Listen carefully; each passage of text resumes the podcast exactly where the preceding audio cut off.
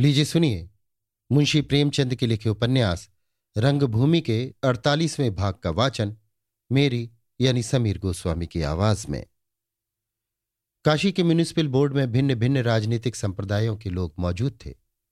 एकवाद से लेकर जनसत्तावाद तक सभी विचारों के कुछ न कुछ आदमी थे।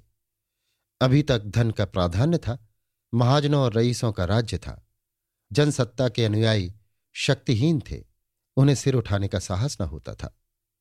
राजा महेंद्र कुमार की ऐसी धाक बंधी हुई थी कि कोई उनका विरोध न कर सकता था।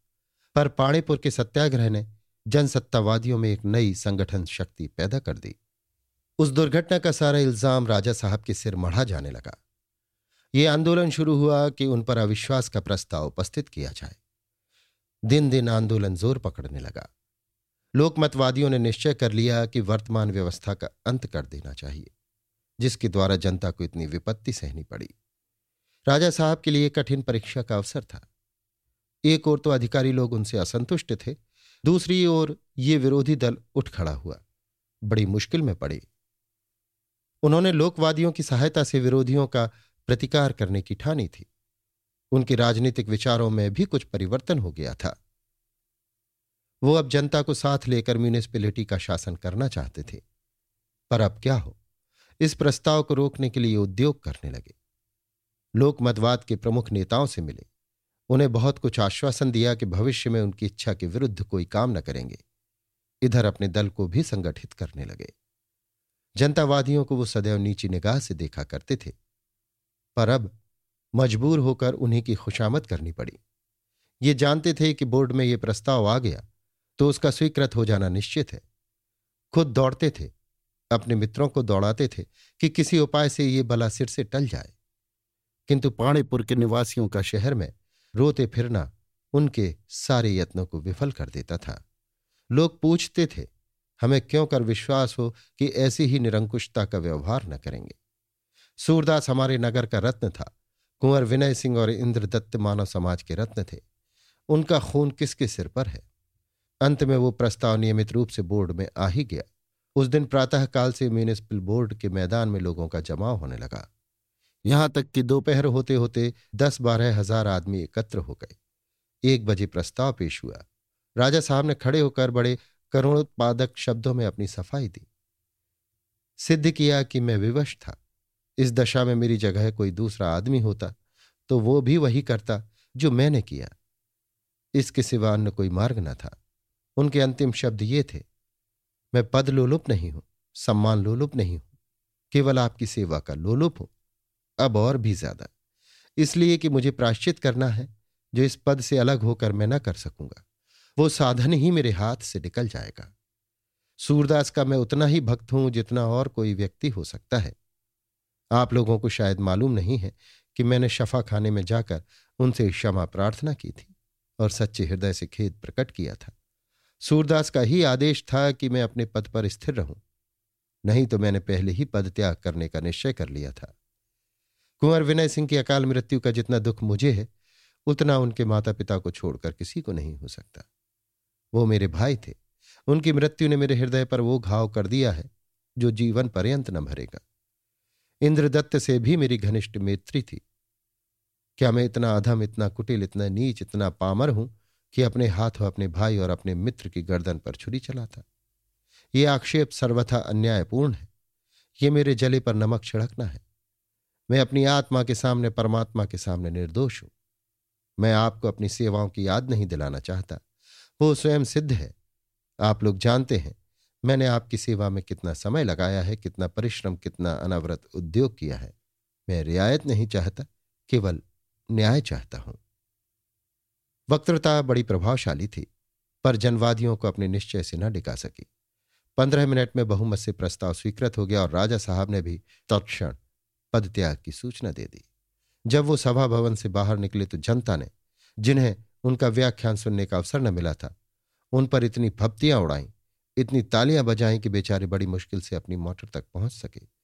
पुलिस ने चौकसी न की होती तो अवश्य दंगा हो जाता। राजा साहब ने एक बार पीछे फिरकर सभा भवन को सजल नेत्रों से देखा और चले गए। कीर्ति लाभ उनके जीवन का मुख्य उद्देश्य था और उसका ये निराशापूर्ण परिणाम हुआ। सारी उम्र की कमाई पर पानी फिर गया।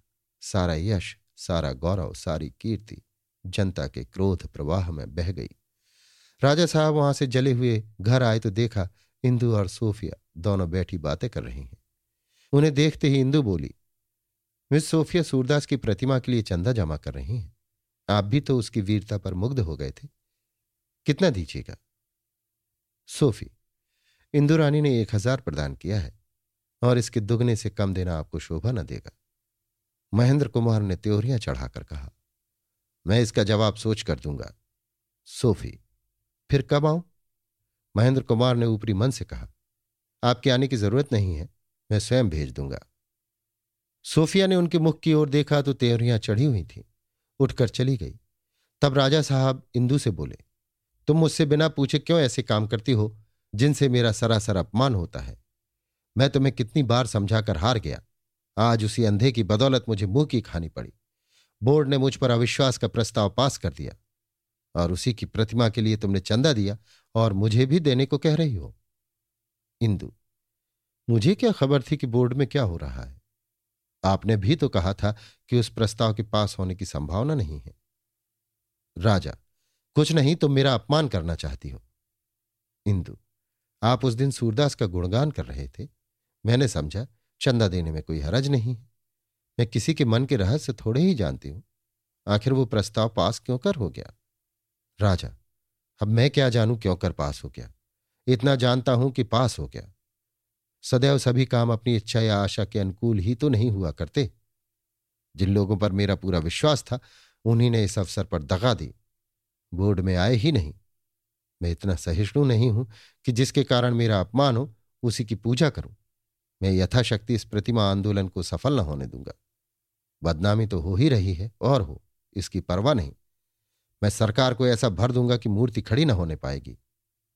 देश का हित करने की शक्ति अब चाहे ना हो पर अहित करने की है और दिनों दिन बढ़ती जाएगी। तुम भी अपना चंदा वापस कर लो। इंदु, विस्मित होकर, दिए हुए रुपए वापस कर लो? राजा, हाँ, इसमें कोई हरज नहीं। इंदु, आपको कोई हरज न मालूम होता हो। मेरी तो इसमें सरासर हेठ ही है। राजा, जिस तरह तुम्हें मेरे अपमान की परवाह नहीं, उसी तरह यदि मैं भी तुम्हारी हेटे की परवाह न करूँ तो कोई अन्याय न होगा। इंदु मैं आपसे रुपए तो नहीं मांगती। बात पर बात निकलने लगी। विवाद की नौबत पहुँची। फिर व्यंग की बारी आई और एक क्षण में दुर्वचनों का प्रहार होने लगा। अपने अपने विचार में दोनों ही सत्य पर थे, इसलिए कोई न दबता था। राजा साहब ने कहा, न जाने वो कौन दिन होगा कि तुमसे मेरा गला छूटेगा। मौत के सिवा शायद अब कहीं ठिकाना नहीं है। इंदु, आपको अपनी कीर्ति और सम्मान मुबारक रहे। मेरा भी ईश्वर मालिक है। मैं भी ज़िंदगी से तंग आ गई। कहाँ तक लौंडी बनूं? अब हद हो गई। राजा, तुम मेरी लौंडी बनोगी? वे दूसरी सती स्त्रियाँ होती हैं जो अपने पुरुषों पर प्राण दे देती हैं। तुम्हारा बस चले तो मुझे विष दे दो, और दे ही रही हो। इससे बढ़कर और क्या होगा? इंदु, ये विष क्यों उगलते हो? साफ़ साफ़ क्यों नहीं कहते कि मेरे घर से निकल जा? मैं जानती हूँ आपको मेरा रहना अखरता है। आज से नहीं, बहुत दिनों से जानती हूँ। उसी दिन जान गई थी जब मैंने एक मेहरी को अपनी नई साड़ी दे दी थी और आपने महाभारत मचाया था। उसी दिन समझ गई थी कि ये बेल मुढ़े चढ़ने की नहीं। जितने दिन यहाँ रही, कभी आपने ये न समझने दिया कि ये मेरा घर है। पैसे पैसे का हिसाब देकर भी पिंड नहीं छूटा। शायद आप समझते होंगे कि ये मेरे ही रुपए को अपना कहकर मनमाना खर्च करती है और यहाँ आपका एक धेला छूने की कसम खाती हूँ। आपके साथ विवाह हुआ है कुछ आत्मा नहीं बेची है। महेंद्र ने ओठ चबाकर कहा, भगवान सब दुख दे, बुरे का संग न दे, मौत भले ही दे दे। तुम जैसी स्त्री का गला घोंट देना भी धर्म विरुद्ध नहीं। इस राज्य की कुशल मनाव की चयन कर रही हो। अपना राज्य होता तो एक कैंची की तरह चलने वाली जबान तालू से खींच ली जाती। इंदु अच्छा आप चुप रहिए, बहुत हो गया। मैं आपकी गालियाँ सुनने नहीं आई हूँ। ये लीजिए अपना घर, खूब टांगे फैलाकर सोइए। राजा, जाओ, किसी तरह अपना पौरा तो ले जाओ। ली बख्शे चूहा अकेला ही भला।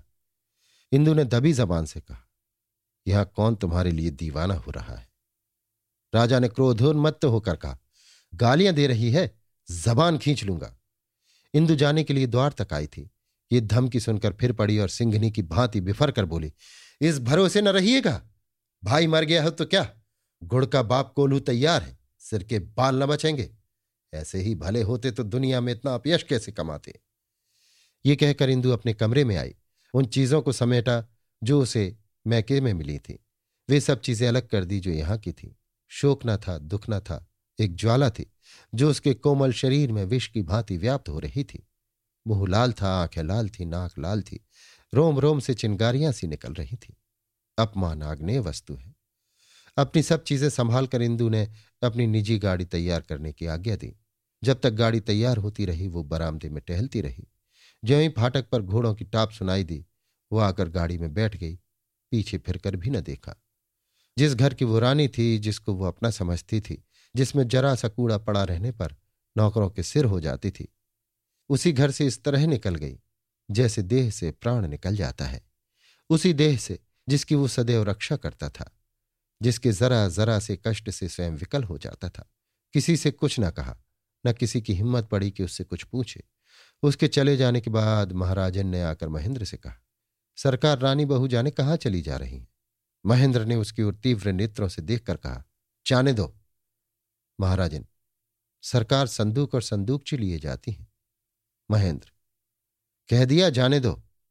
महाराजन, सरकार रूठी हुई मालूम होती है। अभी दूर न गई होंगी, आप मना लें।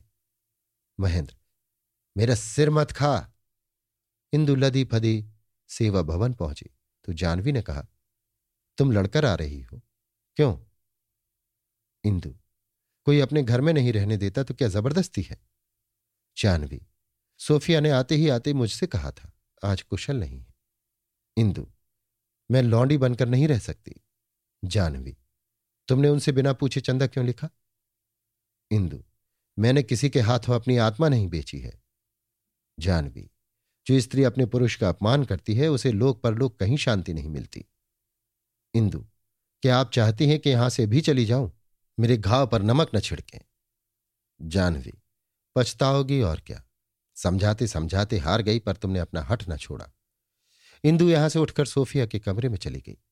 माता की बातें उसे जहर सी लगी। ये विवाद दाम्पत्य क्षेत्र से निकलकर राजनीतिक क्षेत्र में अवतरित हुआ। महेंद्र कुमार उधर एड़ी चोटी का ज़ोर लगाकर इस आंदोलन का विरोध कर रहे थे। लोगों को चंदा देने से रोकते थे, प्रांतीय सरकार को उत्तेजित करते थे। इधर इंदु सोफिया के साथ चंदे वसूल करने में तत्पर थी। मिस्टर क्लार्क अभी तक दिल में राजा साहब से द्वेष रखते थे। अपना अपमान भूले न थे। उन्होंने जनता के इस आंदोलन में हस्तक्षेप करने की कोई ज़रूरत न समझी। जिसका फल यह हुआ कि राजा साहब की एक न चली। धड़ाधड़ चंदे वसूल होने लगे। एक महीने में एक लाख से अधिक वसूल हो गया। किसी पर किसी तरह का दबाव न था। किसी से कोई सिफारिश न करता था। ये दोनों रमणियों के सदुद्योग ही का चमत्कार था। नहीं, शहीदों की वीरता की विभूति थी, जिनकी याद में अब भी लोग रोया करते थे। लोग स्वयं आकर देते थे, अपनी हैसियत से ज़्यादा। मिस्टर जॉन सेवक ने भी स्वेच्छा से एक हज़ार रुपये दिए। इंदु ने अपना चंदा एक हज़ार तो दिया ही, अपने कई बहुमूल्य आभूषण भी दे डाले, जो बीस हज़ार के बिके। राजा साहब की छाती पर सांप लौटता रहता था।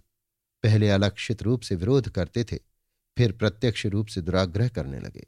गवर्नर के पास स्वयं गए, रईसों को भड़काया, सब कुछ किया, पर जो होना था वो होकर रहा। छह महीने गुजर गए, सूरदास की प्रतिमा बनकर आ गई। पूना के एक प्रसिद्ध मूर्तिकार ने सेवा भाव से इसे रचा था। पाणीपुर में उसे स्थापित करने का प्रस्ताव था। जॉन सेवक ने सहर्ष आज्ञा दे दी। जहाँ सूरदास का झोपड़ा था, वहीं मूर्ति का स्थापन हुआ। कीर्तिमानों की कीर्ति अमर करने के लिए मनुष्य के पास और कौन सा साधन है? अशोक की स्मृति भी तो उसके शिलालेखों ही से अमर है। वाल्मीकि और व्यास, होमर और फिरदौसी, सबको तो नहीं मिलते। पाणीपुर में बड़ा समारोह था। नगर निवासी अपने काम छोड़कर इस उत्सव में सम्मिलित हुए थे। रानी जानवी ने करुण कंठ और सजल नेत्रों से मूर्ति को प्रतिष्ठित किया। इसके बाद देर तक संकीर्तन होता रहा। फिर नेताओं के प्रभावशाली व्याख्यान हुए। पहलवानों ने अपने अपने कर्तव्य दिखाए। संध्या समय प्रीत भोज हुआ। छूत और अछूत साथ बैठकर एक ही पंक्ति में खा रहे थे। ये सूरदास की सबसे बड़ी विजय थी। रात को एक नाटक मंडली ने सूरदास नाम का नाटक खेला। जिसमें सूरदास ही के चरित्र का चित्रण किया गया था। प्रभु सेवक ने इंग्लैंड से यह नाटक रचकर इसी अवसर के लिए भेजा था। बारह बजते बजते उत्सव समाप्त हुआ। लोग अपने अपने घर से धारे। वहाँ सन्नाटा छा गया।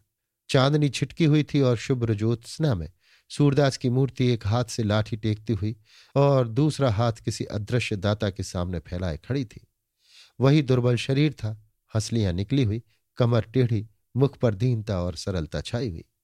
साक्षात सूरदास मालूम होता था। अंतर केवल इतना था कि वो चलता था, ये अचल थी। वो सबोल था, ये अबोल थी। और मूर्तिकार ने यहाँ वो वात्सल अंकित कर दिया था, जिसका मूल में पता न था। बस ऐसा मालूम होता था, मानो कोई स्वर्गलोक का भिक्षु देवताओं से संसार के कल्याण का वरदान मांग रहा है। आधी रात बीत चुकी थी। एक आदमी साइकिल पर सवार मूर्ति के समीप आया। उसके हाथ में कोई यंत्र था। उसने क्षण भर तक मूर्ति को सिर से पाँव तक देखा और तब उसी यंत्र से मूर्ति पर आघात किया। तड़ाक की आवाज़ सुनाई दी और मूर्ति धमाके के साथ भूमि पर आ गिरी और उसी मनुष्य पर, जिसने उसे तोड़ा था। वो कदाचित दूसरा आघात करने वाला था, इतने में मूर्ति गिर पड़ी, भाग न सका। मूर्ति के नीचे दब गया। प्रातःकाल लोगों ने देखा तो राजा महेंद्र कुमार सिंह थे।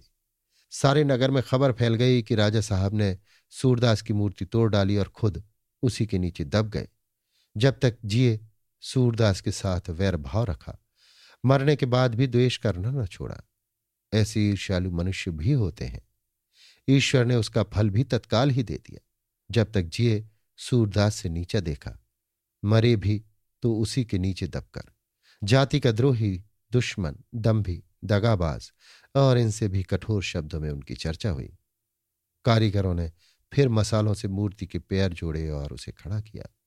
लेकिन उस आघात के चिन्ह अभी तक पैरों पर बने हुए हैं और मुख भी विकृत हो गया है। अभी आप सुन रहे थे मुंशी प्रेमचंद के लिखे उपन्यास रंगभूमि के अड़तालीसवें भाग का वाचन, मेरी यानी समीर गोस्वामी की आवाज़ में।